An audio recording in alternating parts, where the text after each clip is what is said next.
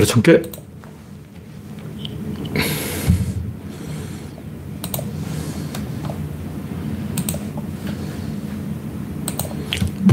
음성을 테스트 하겠습니다.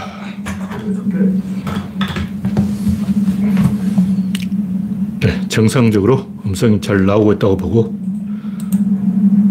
가나라 법사 음성을 테스트 하겠습니다. 난나님이 일 끊었습니다. 박신타마니님 어서 오세요. 오늘은 6월 15일, 네, 15일이네. 와, 하지가 며칠 안 남았네요. 해가 엄청 길어졌습니다. 아직 해가 안 졌어, 해가 안 졌어. 와, 이 천지개벽할 일 있나. 난 당연히 이 바깥이 깜깜할 줄 알았는데, 지금 창밖을 내다보니까 아직 해가 안 졌어요. 와. 7시 반인데, 오늘 일몰, 일몰 시간은 서울 7시 55분. 네, 현재 31분이니까 20분 후에 일몰이 있겠습니다.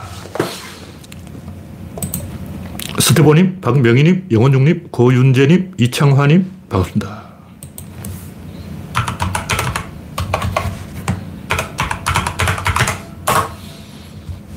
네, 현재 구독자는 3,050명입니다. 현재 19명이 시청 중입니다. 입장에 있습니다. 잼영지님 반갑습니다. 잼영이라고 하니까 이재명이 떠오르네요. 오늘 첫 번째 곡지는 김동렬의 구조글, 어, 이, 하여튼 초반에 주문이 밀려서 엄청 고생을 했는데 이 책 발송을 몇년 만에 개고생을 해서 만든 책이기 때문에 어, 많은 분이 읽어줬었으면 좋겠습니다. 이 택배를 뭐 송장을 꺼내야 되고 절차가 번거롭더라고요. 그래서 주말이 걸려 있기 때문에 이 수요일, 목요일 이후 주문하신 분은 다음 주 수요일쯤 받지 않을까. 정확히 저도 몰라요. 하여튼 이 입금만 하고 주문을 안 하신 분이 두 분 있는데 서아무개님 또 누구더라? 김아무개 성님, 서아무개 명님 두 분이 이 입금만 하고 게시판이 주문이 안 돼 있어요. 그래서 제가 혹시 뭐 게시판에 에러가 난 게 아닌가 하고 괜히 걱정을 하고 있는데 지금까지 비슷한 일이 몇 번 있었는데 쭉 확인해 보니까 게시판 에러는 아닌 것 같아요. 게시판은 정상적으로 작동하고 있다. 근데 주문을 입금을 먼저 하신 분도 있고 주문을 먼저 하신 분도 있으니까 조금 헷갈리는데 이왕이면 선 입금 기준으로 해 주시는 게 제가 이 발송하기에 조금 덜 헷갈려요. 덜 헷갈려. 정신이 없어, 정신이 없어. 네. 뭐 책 판매가 순조롭게 되면 올해 안에 책을 한 권 더 인쇄해 볼까. 제가 이 다음 카페 책을 내용을 다 써놨어요. 다시 한번 문장을 따듬기만 하면 되는데 분량은 다 뽑아놨어요. 분량은 300페이지까지 뽑아놨는데 이게 더 이, 이번엔 김동렬의 구조로는 지금까지 한 얘기를 총 결산한 것이고 지금 제가 하려고 하는 제일 핵심이 되는 힘이 뭐냐, 유체가 뭐냐, 에너지가 뭐냐. 이, 결국 에너지를 설명하려고 하니까 그냥 에너지, 에너지, 에너지 하는 것은 별로 의미가 없잖아요. 그래서 제가 유체가 에너지다. 파동이 에너지다. 그렇게 이제 정리를 하려는 거예요. 제가 그렇게 결정할 수밖에 없어. 왜냐하면 에너지라는 말이 무슨 말인지는 전 세계에 아는 사람이 없어요. 그냥 우리 눈에 운동이 보이니까 저게 뭔가 이유가 있겠지. 왜 운동을 할까? 뭔가 우리가 모르는 뭔가 있다. 그걸 에너지라고 하자. 그리고 이름을 정한 거예요. 그 에너지가 뭔지 아무도 몰라. 그래서 아, 에너지는 파동이다. 에너지는 이기는 힘이다. 에너지는 최단 경무를 찾아가는 성질이다. 에너지는 유체가 이 파동의 간섭에 의해서 균일화되는 현상이다. 이걸 제가 이제 다 정리해버린 건데 게임 끝났어. 이게 왜 중요하냐면 천재들이 본능적으로 그걸 알아요. 굳이 말 안 해도 그걸 안다고. 강체로 보느냐, 유체로 보느냐, 관점이 다른 거예요. 그러니까 강체로 보이면 여당, 야당 누가 이기냐 콘테스트를 하는 거예요. 어, 한동훈 5점 땄다. 어, 진중은 1점 땄다. 뭐 이런 거 점수 매기고 있는 거예요. 근데 유체로 보면 심판 꼴린들 심판 지맘이야. 그 심판이 누구냐? 중도청이라고. 양다리 걸치고 있는 중도청. 걔들이 심판인 거예요. 심판 직, 어, 꼴린들 하지. 열심히 뛰었다고 해서 심판이 막, 어, 보상 판정을 하고, 어, 그런 게 아니에요. 심판 비율을 잘 맞춰야지, 어, 자기 잘났다고 막 나 예뻐 그러고 막 분칠하고 화장하고 막 성형수술하고 그런다고 해서 점수 올라가는 게 아니고, 심판한테 잘 보여야 된다. 심판이 누구냐? 국민이다. 국민한테 잘 보여야 된다. 그게 핵심이에요. 영화라도 그렇잖아요. 영화도 평론가들은 뭐 주제의식이 어떻고, 뭐 메시지가 어떻고, 뭐 액션이 어떻고, 멜로가 어떻고 별 이야기 다 하는데 관객들은 그런 거 안 보잖아. 관객들은 평론가가 이야기하는 그런 데 신경 안 써요. 관객은 관객 자신의 기준을 갖고 있는 거예요. 그런 걸 우리가 봐야 되는 거죠. 네. 이야기했지만, 원래 300건만 인쇄하려고 했는데, 인쇄소에서 500건 이하는 안 받아준다 해가지고 500건을 인쇄했는데 처음에는 이 500건을 판매할 수 없다고 생각했는데 지금 잘하면 1년이 어, 걸리겠지만 1, 2년 안에 500건이 나갈지도 모르겠다. 이렇게 오히려 그 전화위복이 될 수도 있다. 이렇게 기대를 하고 있습니다. 내년부터는 책을 그만 쓰고 챗 GPT의 힘을 걸고 이제 번역을 열심히 해야 되는 거예요. 책을 또 쓸 수도 있는데 책은 이제 많이 썼기 때문에 이제부터 번역을 해보자. 그렇게 계획을 하고 있습니다. 세계로 뻗어나가자.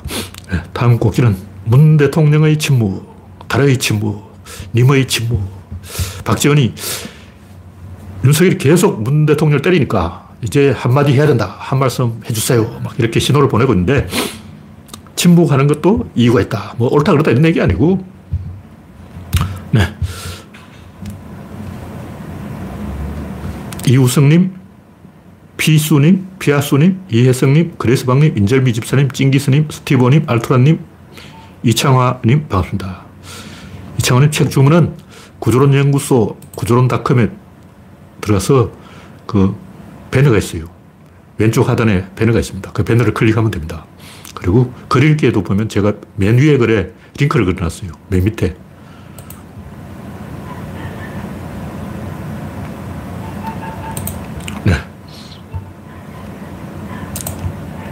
문재인 대통령의 직무. 태양광 사, 사업을 전반적으로 들어보겠다. 이건 구속시키겠다. 협박이에요. 이렇게 대놓고, 어, 다 구속시키겠다. 협박을 하는 거죠. 대놓고 정치 보복을 다짐한 거예요. 근데, 아까 얘기했듯이 이런 식으로 털면 저쪽 점수가 올라간다고 생각하는데, 그건 강체 위주의 사고방식이에요. 정치는 유체라고. 강체하고 유체는 다른 거예요. 강체는 당국을 치면 치는 대로 굴러가는 거예요. 근데 유체는 치면 치는 대로 굴러가는 게 아니고 무조건 낮은 대로 갑니다. 물을 막 퍼면 위로 가는 게 아니라 낮은 대로 가요. 물은 어느, 어떤 경우에도 낮은 대로 가지 위로는 안 가요. 그러니까 물은 자기가 흐르고 싶은 대로 가는 거지. 이, 어, 왼쪽으로 떠민다고 왼쪽으로 가고, 오른쪽으로 떠민다고 오른쪽으로 가고 그런 게 아니에요. 풍선 효과라는 거예요. 물을 이쪽에서 밀면 이쪽으로 가는 척 보이는데 이쪽에서 다시 삥 돌아서 와버려요. 어.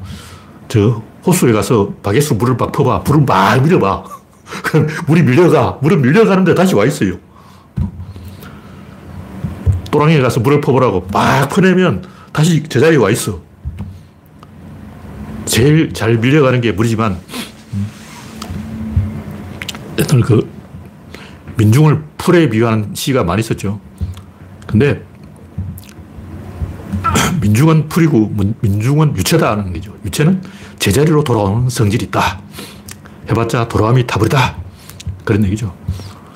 그러니까 제가 문재인 대통령이라도 할 말이 없을 것 같아요. 똥파리 몇 마리가 이 사태를 불렀는데 사실 생각해보면 김대중 대통령도 노무현 탄핵될 때 아무, 말 안 했어요. 말싸움 벌어지면 한마디라도 더 한 놈 이기는 걸로 되어 있기 때문에 마지막에 이 어, 댓글 다한 놈 이겨. 게시판 말싸움 붙으면 어떻게든 댓글 달아. 근데 기상천외한 논리를 다 지어내요. 내가 완벽하게 반박했기 때문에 이제 상대방은 할 말이 없을 것이다. 또 리플 달려있어. 그 보면, 아, 저 인간 또 참 집요하구나. 근데 보통 이 언론이 중계 방송을 한단 말이에요. 경마식 중계를 하면서 1분만 뛰쳐나갔습니다. 2분만 추입합니다. 막 이렇게 개소를 하는 거야. 근데 경마장 중계를 하면서 어? 마지막에까지 악을 쓰고 댓글 다는 놈이 이겼다. 이게 조중동이 어, 심판을 보는 가짜 어, 언플이죠. 우리가 그런데 휘둘릴 필요가 없다는 거죠. 내가 문재인 대통령이라도 국민이 강해져야지 정치인이 말을 해가지고 어떻게 안 되는 거예요. 그 일시적으로 되는데 그게 오래 안 가요. 다시 말해서 문재인 대통령이 적극 해명하고 반박하면 일시적으로는 효과가 있지만 그렇게 하려면 계속 해야 돼요. 만약 문재인 대통령이 한마디 하면 한마디로 끝나는 게 아니고 백마디 해야 돼요. 24시간 체제로 따라붙어야 돼요. 저도 옛날 댓글 싸움 한창 할 때는 밤에 잠을 안 자요, 잠을 안 자. 새벽 3시까지 댓글 달고 있어. 그러니까 문재인 대통령이, 아, 박지원은 그렇게 할 사람이에요. 박지원은 새벽 3시까지 잠 안 자고 댓글 달 사람인데, 문 대통령은 어, 새벽 3시까지 댓글 달 사람 아니고, 계속 침묵하는 게, 침묵은 금이다. 했으니까, 음, 오히려 국민을 화나게 해서, 국민이 답을 얻어내게 만든다. 국민이 변해야 된다. 그런 얘기죠. 하여튼, 나쁜 놈은 똥파리다. 저쪽에서 문재인 대통령을 구속시키려고 별짓을 다 한다는 거 똥파리 너희들 알고 그런 거 아니야? 모르고 그런 똥파리냐? 다 알고 그런 거예요. 분명히 말하지만 똥파리들이 윤석열을 지지한 것은 문재인 구속시키려고 작정하고 한 거예요. 알고 그런 거예요. 미필적 고의죠, 이게. 100% 확신 안 했을 거야. 근데 똥파리들은 그걸 알고도 할 놈이. 그러니까 똥파리지. 미필적 고의에 의해서 문재인 대통령을 잡아 쳐넣으려고 똥파리들 그런 짓을 한 거야. 네, 다음 꼭지는 머리만 있는 고양이 발견. 윤석열이, 아니, 진중권이 자기가 고양이 대가리라고 주장하고 있는데, 네, 혹시 소리가 날까 싶어서 제가 선풍기를 껐습니다. 제가 온도에 좀 민감해요. 그래서 온도 변화에 따라서 막 어지러움증을 느끼기 때문에 제가 선풍기를 틀었는데 껐어요. 조금만 온도가 내려가도 춥고, 조금만 올라가도, 올라가도 덥고, 예민한 사람이 제가. 하여튼 머리는 정의당, 몸통은 국힘당 그렇게 프랑켄슈타인이 됐는데 진중근이 한 혐오 발언은 진짜 그 인간의 속을 다 들킨 거예요. 저 인간이 평소에 어, 저렇게 약자 혐오로 살아왔다는 걸 다 들킨 거예요. 그러니까 진중은 단 한 번도 진보인 적이 없습니다. 태어날 때부터 보수 꼴통이었어요. 진보 장사를 한 거지 진보가 아니야. 진보라는 것은 약자를 보면 본능적으로 연민을 느끼는 게 진보인데 이죽거리고 깐죽거리고 어, 저런 인간은 초등학교 교실에서 약한 사람 놀려먹고 그런 애예요. 그런 게 안 보이냐고. 저는 20년 전에 진중권이 배신할 걸 알고 있었단 말이에요. 아무튼 지금 진중권이 하는 행동은 제가 여러 번 얘기했듯이 늙은 수컷 침팬지가 물러날 때 뒹구는 행동이다. 젊은 수컷 침팬지라면 잘못했습니다 하고 납작을 떨었다가 절치부심, 와신상담 다시 도전하는 거예요. 진중권은 이제 늙었어요. 늙었기 때문에 늙은 침팬지 퇴행 행동을 하고 있다. 마음껏 나를 욕해라. 나는 늘어부러지겠다. 이걸 조폭들 용어로 늘어진다 그러죠. 진중은 이제 늘어졌습니다. 네, 다음 곡지는 정치는 유처다. 이게 왜 나온지 모르겠지만, 하여튼 정치는, 아, 이제 칼럼 쓴 거군요. 정치는 유처다. 이 칼럼이 아닌 것 같은데.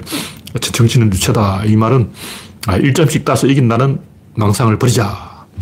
국민은 점수가 높은 사람을 선택하는 게 아니죠. 근데 이 바보들은 국민이 선거를 일종의 시험이라고 생각하는 거예요. 시험지에 어, 답을 채점하는 거야. 다시 말해서 국민이 시험관이고 여당, 야당은 시험을 어, 답을, 답안을 맞추는 거예요. 국민 점수를 매겨서 국힘당 55점, 민주당 48점, 국힘당 성, 뭐 이렇게 생각한다는 거예요. 근데 그렇게 안 해요. 아까 다 이야기해버렸지만 국민은 심판이고 심판은 심판 말 잘 듣는 사람을 이겼다 그래요. 다시 말해서 권투를 막 하는데 심판이 누구 손을 드냐? 이기는 선수 손을 들어주는 게 아니고 심판한테 고분고분한 사람 손을 들어준다고. 이게 민주주의라는 거예요. 민주주의는 똑똑하고 영리하고 잘하는 사람 손을 들어주는 게 아니고 심판 말을 잘 듣는 사람 손을 들어주는 거죠. 그 왜 이 정권 자꾸 교체되느냐 하면 민주당이 계속 이기면 민주당이 심판 말을 안 들어.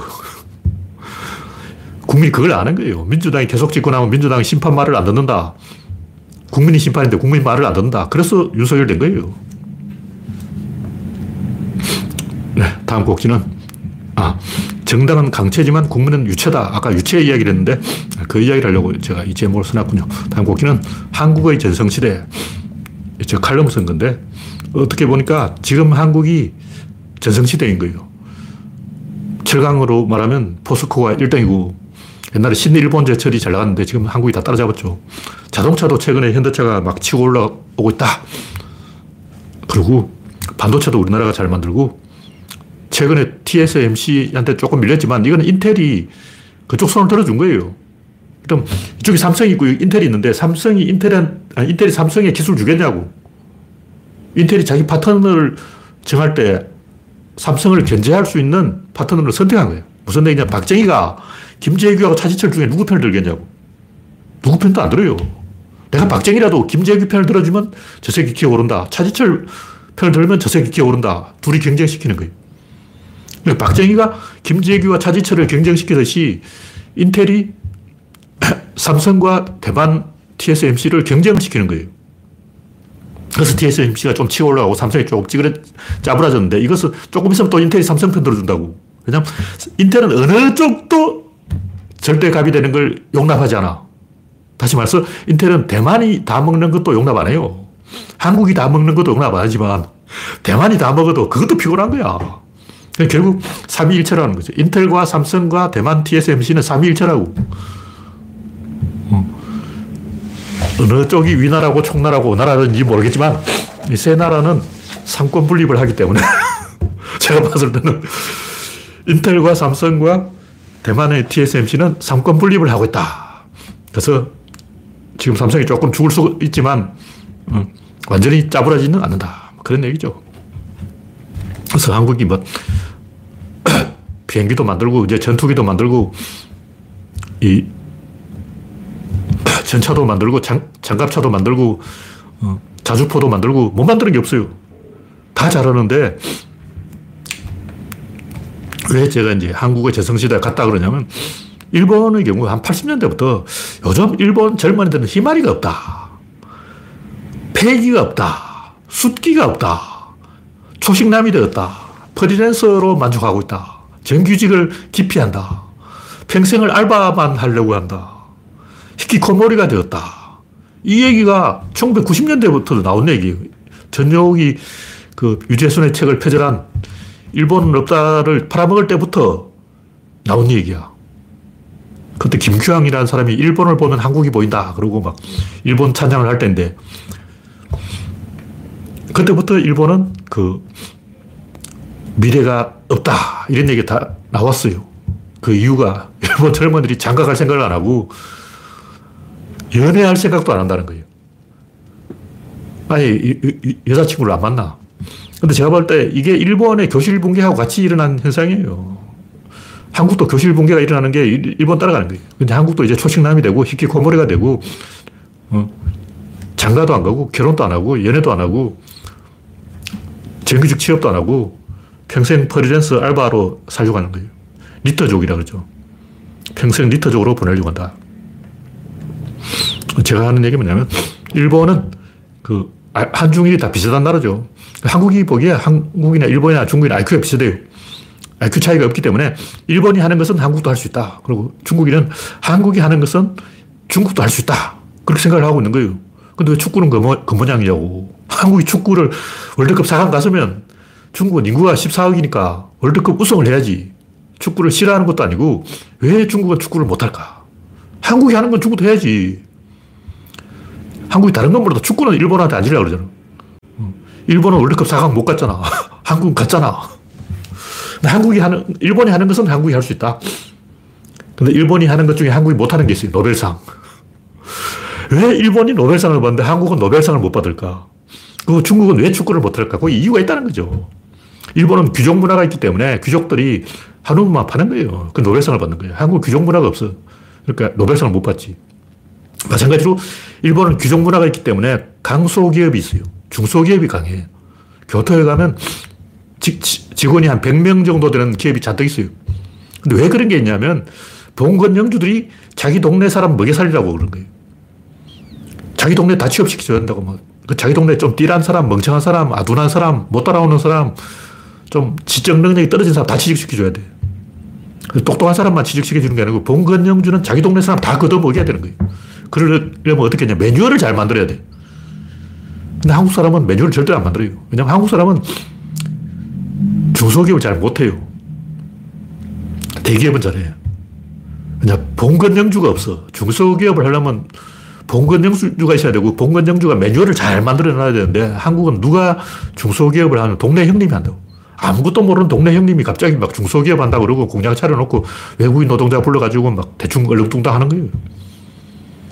그러니까 한국과 일본의 중소기업이 제가 볼 때 굉장히 차이가 있고 한국의 그 사장들은 중소기업 사장들은 봉건 영주가 아니, 아니다. 그런 차이가 있어요. 마찬가지로 북유럽의 그 강소기업들도 봉건 영주 마인드를 갖고 있는 거예요. 옛날부터 귀족이었던 거죠. 그 문화가 남아있다는 거죠. 그런 게 모든 면에 차이가 있어요. 음식 문화만 봐도 한국은 중간 정도의 맛을 잘 내는데 일본은 그 귀족 맛을 잘 내요. 한국의 최고 식당은 약간 중간 계급을 입맛에 맞춘 최고의 맛이고 일본은 귀족 중에도 해가 짧은 귀족, 입맛이 까다로운 귀족, 최고의 귀족 입맛에 맞춘 요리를 만드는 거예요. 반대로 이제 대중 음식은 별로 맛이 없죠. 그런 차이가 있어요. 그럼 중국은 어떠냐? 중국은 남의 일에 절대 참견 안 하는 거예요. 근데 중국과 일본이 완전히 180도로 반대되는 거죠. 일본은 남의 일에 끝까지 참견해가지고 박살을 내놔요.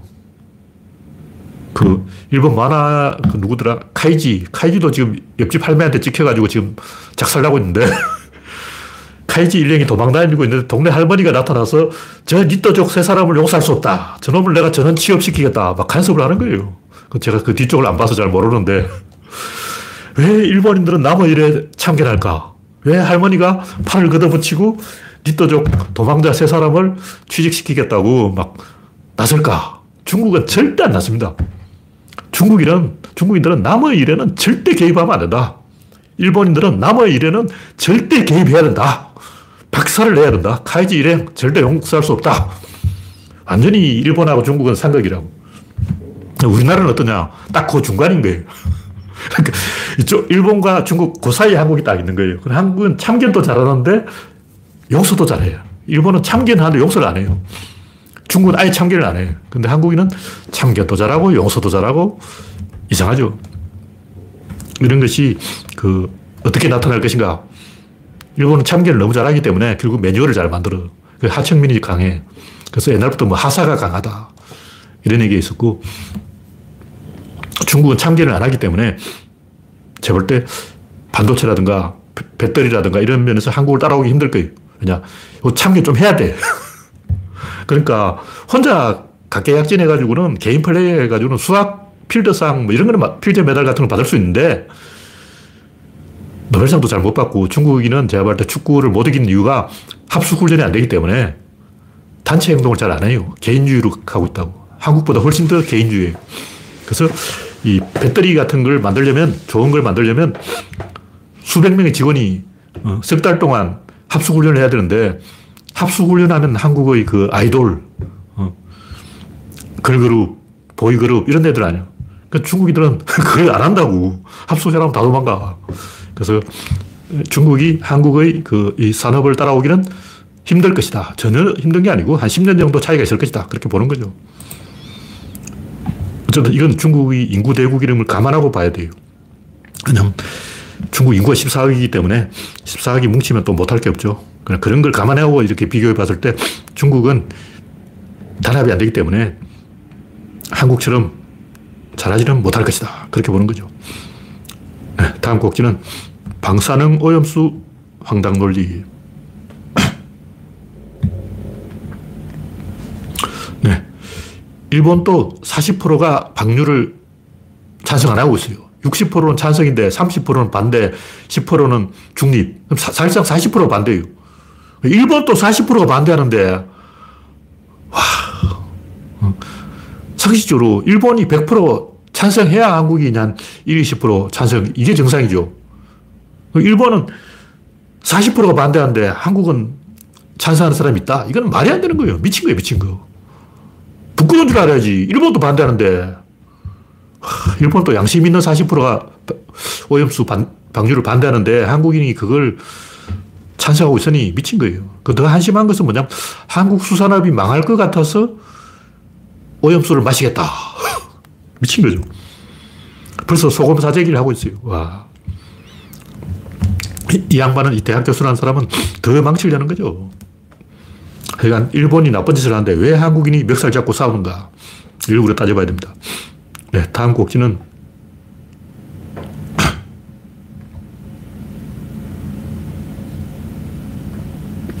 마트에서 소금이 사라졌다. 소금 사재기를 하고 있는데 특히 우리같이 좀 아는 사람들은 이런 부화내동, 경거망동, 천방지축, 과대망상, 지랄 연병, 오합지졸 이런 소인배 행동을 하지 말자. 꼴값을 떨지 말자. 의도적으로 우리같이 좀 생각 있는 사람들은 좀 점잖게 깝치지 말고 흥분하지 말고 차분하게 대응하는 게 맞습니다. 뭐 소인배들은 막 사재기를 하더라도 우리까지 그러면 안 되잖아. 아, 다 사재기 하는데 우리까지 나서가, 나서가지고 꼴값 떨고 부안해동, 경거망동, 오합지졸, 천방지축, 과대망상, 지랄연병 이런 우리는 가담하지 말자. 그런 얘기죠. 다음 곡지는 엎드린 소, 소래포구 상인들. 소래포구 그 상인들이 꽃게 바꿔, 바꿔치기를 해서 그 소비자가 사러 왔을 때는 멀쩡하게 생생한 정상적인 꽃게를 딱 보여주고 집에 가서 뜯어보니까 가짜가 들어있는 거예요. 다리가 다 잘리고 죽은 꽃게가 들어있어. 분명히 산 꽃게를 소래포구에 샀는데 집에서 상자를 뜯어보니까 전부 죽은 꽃게예요. 원래 꽃게 잘 안 죽습니다. 원래 꽃게 안 죽어요. 물 밖에 나, 나도 안 죽어. 킹크랩 같은 거 뭐, 외국에서 다 수입하잖아요. 그 다 살아있는 걸 수입하는 거예요. 물에 담겨서 수입하는 게 아니고 가사 상태로 그냥 수입합니다.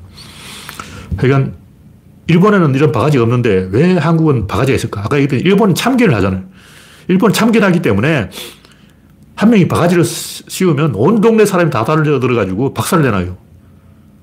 그래서 일본 축제장에는 바가지가 없습니다. 왜냐하면 일본은 전국은 1년 내내 축제가 열리는데 축제마다 다, 다 돌아다니는 장돌뱅이들이 있어요. 일본 축제 장, 장돌뱅이들이 어, 매일 같이 전국의 축제장을 순환을 하기 때문에 같이 장사를 한 사람들은 그 중에 누가 한 명이 바가지를 씌우면 다른 상인들이 가만히 있겠냐고 박살을 내놓지. 우리나라는 1년 내내 축제가 안 열려. 어떤 날은 축제가 열리고 어떤 날은 축제가 안 열리니까 축제가 열릴 때 한복 보자. 어, 왕창 벌자. 먹고 튀자. 먹튀 전략. 하여튼 제가 하고 싶은 얘기는 일본은 이런 민폐족을 그냥 두지 않습니다. 박살을 내놓습니다. 근데 한국도 점점 이제 일본을 닮아가는 거예요. 한국은 옛날에는 어른들이 있었기 때문에 저런 민폐족들은 어른들이 박살을 냈는데 지금은 이제 어른들이 없어졌기 때문에 한국인들도 참견해야 된다. 뭐 그런 얘기죠. 뭐 앵무새가 붙박이장 뒤에 들어갔다고 119 출동시켜가지고 개고생을 시킨 앵무새 꺼내달라 이런 사람은 벌금 천만씩 들어야 돼요. 그 공적 자산인데 119는 자기 집 종이 아니잖아.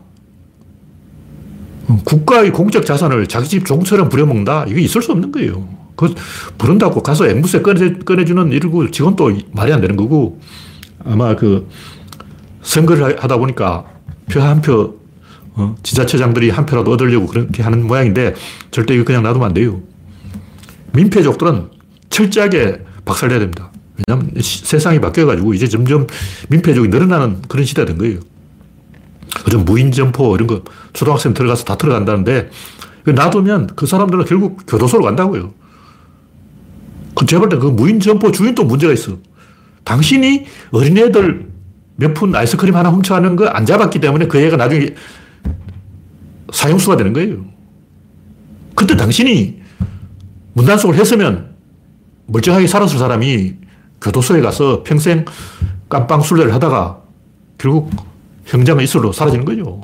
아니면 무기징역을 처맞고 단호하게 혼을 내야 그 사람 인생이 바로 잡히는 건데 직원 구하기 힘들다. 놔둬버리고 훔쳐가는 거 방조하고 그럼 결국 범죄가 늘어나고 깨진 유리창 효과 다 망하는 거죠. 깨진 유리창 효과는 절대 놔두면 안 된다. 첫 번째 유리창을 깬 놈을 박살을 내야 된다. 그런 얘기죠. 다음 곡기는 못 그린 춘향 영정. 이 그림 진짜 못 그린 거예요. 친일파 이당 김원호가 그린 춘향 영정은 최용신이 그린 팔도 미인도 중에 진주 기생 산홍을 뺏긴 거예요. 100% 증거는 없고 제가 그렇게 보는 거예요. 자세히 보면 그 이당 김원호의 춘향 그림과 진주기생 산홍의 그, 그림이 닮았어요. 상당히 닮았어. 근데 이번에 그 그린 화가도 옷 색깔은 똑같이 했는데 왜 진주 기생 산홍이 춘향이 돼야 되냐. 내가 그걸 이해를 못 하겠다는 거야. 왜 진주 기생 산홍이 춘향이냐고. 나무는 나무이고 진주는 진주인데 그렇게 하면 안 되죠. 제가 이게 따질 게 진짜 많은데 왜 진주 기생 산홍하고 옷 색깔 똑같이 했냐. 그리고 춘향은 천연데 왜 머리를 올렸냐. 그리고 목은 왜 또 굵게 만들었냐. 왜 목이 더웨인 존슨이냐. 근육 강화제 먹었냐. 그리고 목 밑에 요 까맣게 된 부분, 그 부분이 너무 두꺼워요. 그것도 이상하고, 옷걸음도 이상하고, 하여튼 제가 자세히 보니까 터집 잡을 곳이 한 15군데 있어요. 이게 동양화인지 서양화인지도 애매하고 수묵화도 아니고 유화도 아니고 상당히 이상한 그림을 그렸는데 코는 사실적으로 그려놓고 어, 코나라 또 납작하게 그려놨어. 왜 이걸 납작하게 그리냐고. 이상한 그림을 그려놓은 거예요. 옷 입은 것도 조선 임진왜란 이전 옷이에요. 이 18세기 김홍도 그림만 봐도 옷이 여기까지 올라갑니다. 저고리가 여기까지 올라가는 거예요. 근데 이게 밑에 내려와 있어. 그럼 세종 때 옷을 입고 있는 거야. 춘향이 언제 적 사람이냐고. 어. 물론 춘향은 옛날 사람이지만 이게 판소리가 유행할 때는 18세기, 19세기니까 19세기 기준으로 옷, 그림을 그려야지. 왜 그 세종대왕 때 옷, 복식을 하고 있냐고. 자세히 보니까 뭐가 이상한 게 한두 가지 아니야. 그냥 한복의 맵시는 어깨가 좁아야 돼요.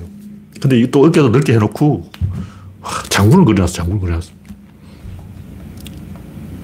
하여튼, 저볼때이 양반은 이 한복의 맵시도 모르는 사람이고, 막, 모르는 게 너무 많아가지고, 제가 붙잡아 앉혀놓고, 한 3박 4일 동안 가르쳐야 정상화되지 않을까. 뭐, 전부 이야기하고, 다음은 천재의 직관. 천재들은 다른 방법을 써요. 근데 제가 이야기하는 거는 전 세계 모든 천재들이 다 똑같은 방법을 쓰기 때문에 이거 하나만 알면 천재가 아닌 사람도 대충 천재 흉내를 낼 수가 있다. 기발한 생각을 할 수 있다. 사람들 깜짝 놀 쳐다보게 할 수 있다.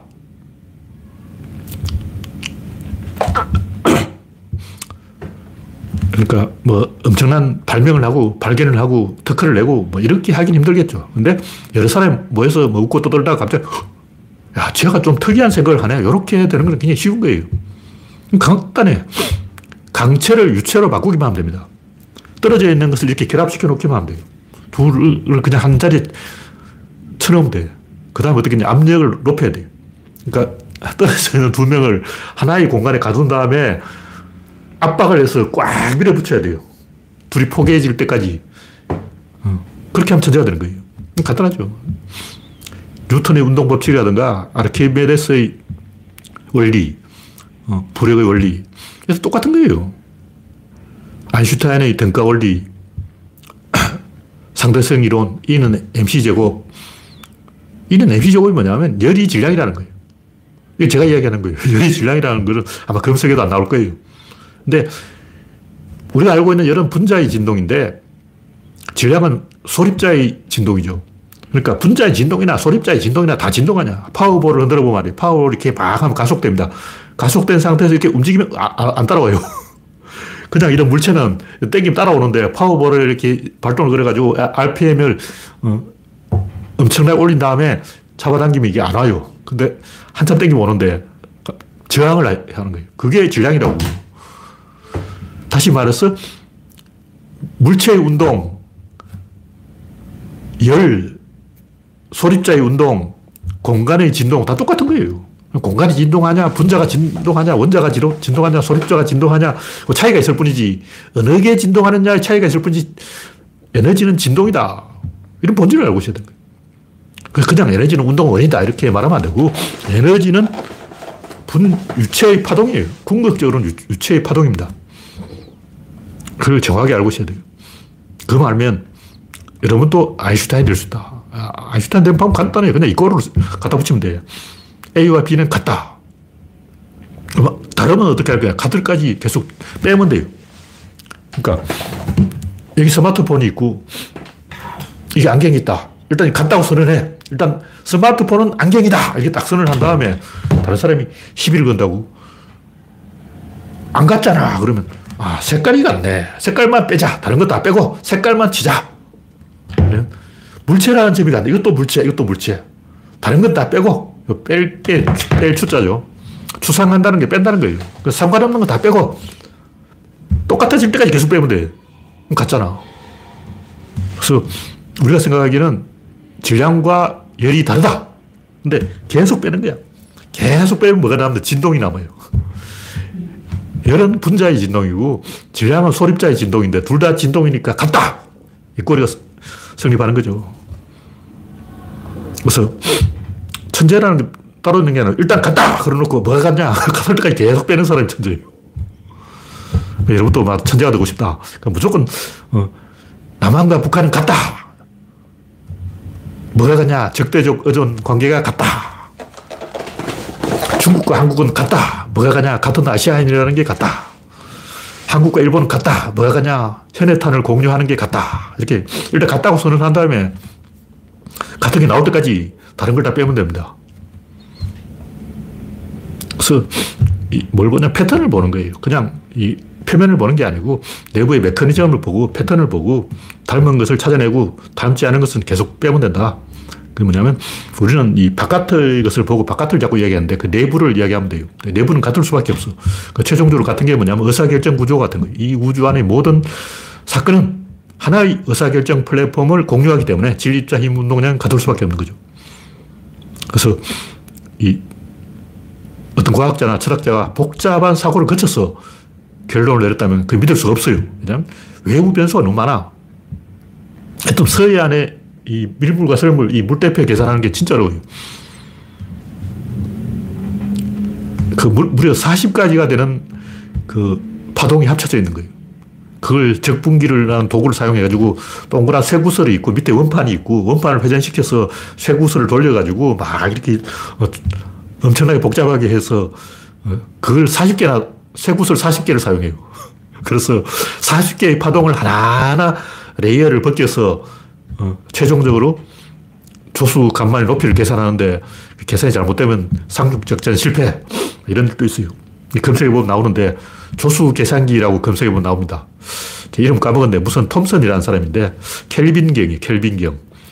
켈빈경, 경자가 붙었다는 것은 귀족 어, 칭호를 받았다는 얘기인데 그 켈빈경 아무개 톰슨이 40까지나 되는 음, 파동을 하나하나 다 계산해가지고 조수 간만의 차를 계산해가지고 그 조수 계산기를 60년, 1960년대까지 사용했어요. 지금 컴퓨터로 다 바뀌었지만 1960년대까지 그걸 어, 기계로 계산했다는 거예요.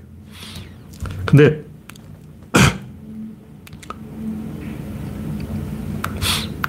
우리는 바깥의 변수를 보는데 이렇게 이 외부 변수가 40가지나 되기 때문에 알 수가 없는 거예요. 당국을 치면 어디로 가냐? 서리 쿠션이 아니고 49쿠션이 일어나는 거예요. 49쿠션은 거치고 그 다음 당구공이 어디에 맞을까? 서리 쿠션 정도는 계산할 수 있지. 아, 당구공 여기에 맞고, 여기에 맞고, 여기에 맞고, 포켓으로 들어가는구나. 근데 49쿠션 후에 당구공이 어디에 가 있을까? 그걸 어떻게 알아? 돈 누구업을 보면 소행성이 지구로 옵니다. 지구로 오는데 화성의 영향을 살짝 받고, 금성의 영향을 살짝 받고, 모성, 토성의 영향을 사, 살짝 받고, 달의 영향을 받고 계속 궤, 궤도가 흔들리는 거예요. 출렁거리면서 온다고. 그건 똑바로 오는 게 아니고 계속 흔들리면서 온다고. 그걸 다 계산해야 돼요. 어, 달의 영향, 토성의 영향, 목성의 영향, 금성의 영향, 수성의 영향 다 계산해야 돼요. 태양의 영향 엄청나게 복잡한 계산을 해야 되는 거죠. 근데 순항 미사일의 궤도를 어떻게 계산할까? 계산할 필요 없어. 계산 안 해도 됩니다. 그냥 순항 미사일은 지가 알아서 가. 탄도 미사일은 계산해야 돼요. 탄도를 계산해야 되는데 순항 미사일은 자기 눈이 붙어 있기 때문에 보고 찾아간다고. 그래서 바깥에서 외부의 영향에서 움직이는 것은 탄도 미사일이기 때문에 이 궤도를 잘 계산해야 되고 자체에서 자기 속에서 내부에서 의사결정이 일어나는 것은 순항 미사일이기 때문에 궤도 계산이 필요가 없습니다. 그냥 가만 놔두면 지가 알아서 명중을 하는 거예요. 그 차이라는 거죠. 밖을 보느냐, 안을 보느냐. 그럼 보통은 밖을 보는데 어떻게 안을 보느냐. 그 압박을 하면 돼. 아까 얘기했듯이. 두 사람을 같은 공간에 집어넣고 계속 압박해서 쪼, 쪼, 쪼이면 내부 원인에 의해서 결정됩니다. 다시 말해서 지금 민주당과 국힘당이 선거를 하는데 지금 국힘당이 앞서고 있냐, 민주당이 앞서고 있냐, 이건 바깥을 보는 거예요. 근데 선거전이 달아오르면 그리고 중도파가 결정하고 충성도가 결정하기 때문에 선거가 엄청나게 달아오르면 이 압박을 하면 긴장이 고조가 되면 내부 논리에서 결정하는 거예요. 다시 말해서 이재명이나 윤석열이나 둘 중에 어느 쪽이 낫냐 이 비교에 의해서 결정하는 게 아니고 아까 얘기했듯이 중도파에 의해서 결정이 되는 거죠. 누가 더 고분고분한가로 결정하는 거지 누가 더 좋으냐로 결정하는 게 아니에요. 그런 걸 아는 거죠. 그래서 여러분도 뭐 천재가 아닌 사람도 천재 방정식에 넣고 돌리면 천재가 됩니다. 그러니까 압박을 하면 된다. 강체는 유체가 될 때까지 계속 압박을 해서 서로 공유하게 만들면 돼요. 떨어져 있으면 아까 이렇게 당구공이 49션 후에 어디에 맞을까? 모르죠. 어떻게 알아? 49션 후에 당구공이 어느 포켓으로 들어갈지 어떻게 하냐고 모르지. 그렇지만 자체 발광을 한다면 어떨까? 압박을 하면 외부의 쿠션에 의해서 결정되는 게 자기 내부의 논리에 의해서 결정되기 때문에 가는 길이 정해져 있다. 물은 어디로 갈까? 바다가 있는 거예요. 물은 49시인데 109시인데 무조건 결국 태평양에 가 있어. 한강물은 어디로 갈까? 보나마나 태평양이지 뭐. 결국 서해 바다를 거쳐서 저 물이 태평양까지 간다. 유체는 정해진 궤도로 가기 때문에 길을 알 수 있다. 뭐 그런 얘기죠. 네. 마지막으로 한 이야기 하면 유체의 성질. 뭐 이것도 같은 얘기인데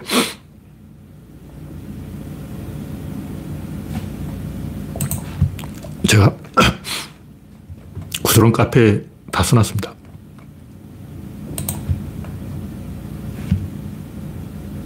유체는 내부 구조가 결정함으로 알 수가 있다. 강체는 외부 변수의 영향을 받음으로 알 수가 없다. 천재는 강체를 유체로 바꾸는 방법으로 집권한다.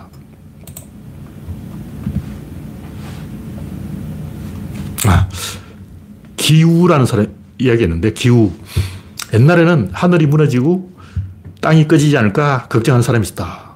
근데 지금은 그런 사람도 없어요. 근데 이제 어떤 사람이 그 기후, 기나라 아저씨한테 하늘이 무너질까, 땅이 꺼질까 걱정할 필요가 없다. 하늘은 기운이, 천지의 기운이 붙잡고 있기 때문에 눈에는 보이지 않지만 천지에는 기운이 꽉 차 있고 그 꽉 차 있는 기운이 해와 달과 별을 붙잡고 있기 때문에 해가 떨어지고 달이 떨어지고 별이 떨어질 것을 걱정하지 말라. 땅은 흙덩어리가 뭉쳐진 것인데 매우 단단하게 뭉쳐져 있기 때문에 땅이 꺼질 일은 없다. 그 얘기를 하니까 그 기나라 아저씨가 기후를 그만두고 집에 갔다는 거 아니에요. 그래서 그때부터 베개를 높이 베고 잠을 잘 잤다. 하늘이 무너질까 걱정을 안 했다. 뭐 이런 얘기인데 제가 하는 얘기는 그 옛날 사람은 그 옛날 기나라 사람은 걱정을 했어요. 하늘이 무너질까? 땅이 꺼질까? 이 걱정을 한 거야. 그리고 요즘 사람들은 아예 걱정을 안 해. 인류는 침묵하고 있다. 세상이 무엇으로 되어 있는가? 그 옛날 사람은 기운으로 되어 있다. 그러는 거예요. 요즘 사람들은 세상은 무엇으로 되어 있는가? 원자가 틀렸다는 다 알고 있죠. 소립자, 그 다음에 양자. 양자는 뭐냐? 모르잖아요. 지금 대충 얼버무리고 있습니다. 그래서 뭐 평행우주 뭐 이런 얘기도 있고 홀로그램 우주 이런 얘기도 있고 뭐 별 이야기 다 있는데 제가 볼 때 그 아저씨들이 진지하지 않아요. 제가 볼 때 평행우주 이런 건 개소리야.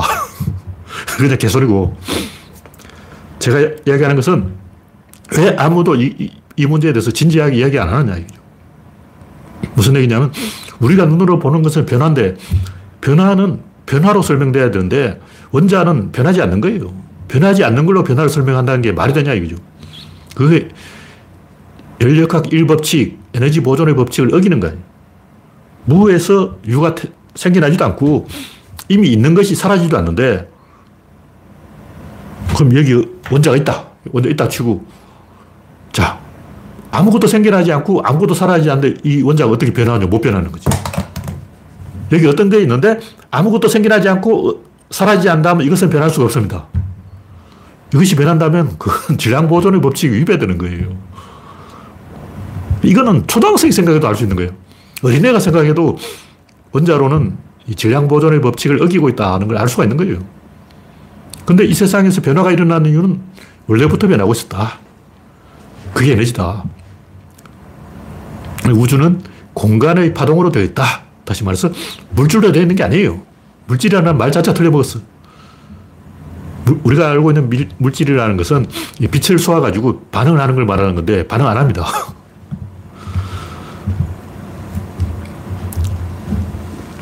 지구의 중력에 반응하는 것이 물질이다. 이렇게 이제 범위를 좁혀놓고 빛이라든가 각종 전자파라든가 이런 걸 쏘아가지고 반응하는 게 물질이다. 이렇게 좁혀놓고 어, 물질을 질량 있는 것으로 좁혀놓고 아까 질량, 질량이라는 것은 그 소립자의 진동을 말하는 거예요. 그 소립자의 진동으로 좁혀놓고 이야기하는 그 자체가 말이 안 되는 거죠.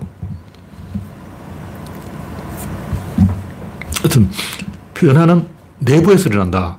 근데 인간은 외부를 본다. 그리고 움직이는 것으로 움직이는 것을 설명해야 된다. 근데 인간은 움직이지 않는 것으로 움직이는 것을 설명하려고 한다. 이 두 가지가 잘못되어 있는 거예요. 그래서 이 우주에는 결정자와 전달자가 있는데 구조로는 전달자가 아니라 결정자를 보는 것이고 그럼 아까 얘기한 원자라든가 분자라든가 소립자라든가 이런 건 뭐냐? 그건 전달자라는 거예요. 다시 말해서 의사결정은 반드시 유체의 형태로 일어납니다. 근데 원자나 분자, 소립자 뭐 이런 것들은 각종 어, 16가지나 된다는 그 소립자들은 많게는 300가지나 된다 그러는데 다 뭐냐? 기본 입자라 그러죠. 힉스 입자를 비롯해서 16가지 기본 입자는 뭐냐? 그건 전달자예요. 전달은 뭐냐? 나란히 가는 게 전달하는 거예요. 그래서 실제로 의사결정하는 것은 변하는 것이고 그것은 내부에 있고 바깥에는 관찰되지 않는다. 유체의 형태로 되어 있다. 뭐 그런 얘기를 하는 거예요. 이것이 이 우주의 첫 번째 지식이다. 이 첫 번째 지식을 대전제로 삼, 아서 그 다음에 이제 뭐 여러 가지 온갖 이야기가 다 나오는 거지. 이 첫, 반드시 의사결정은 내부에서 일어난다. 그리고 유체의 형태로, 파동의 형태로 일어난다. 이 두 가지 어, 변화하는 것만 변화를 일으킬 수 있다. 이 두 가지 대전제를 깨버리면 모든 과학이 불성립이에요. 우주 자체가 불성립이라고. 네, 오늘 이야기는 여기서 마치겠습니다. 참석해주신 62명 여러분 수고하셨습니다. 감사합니다.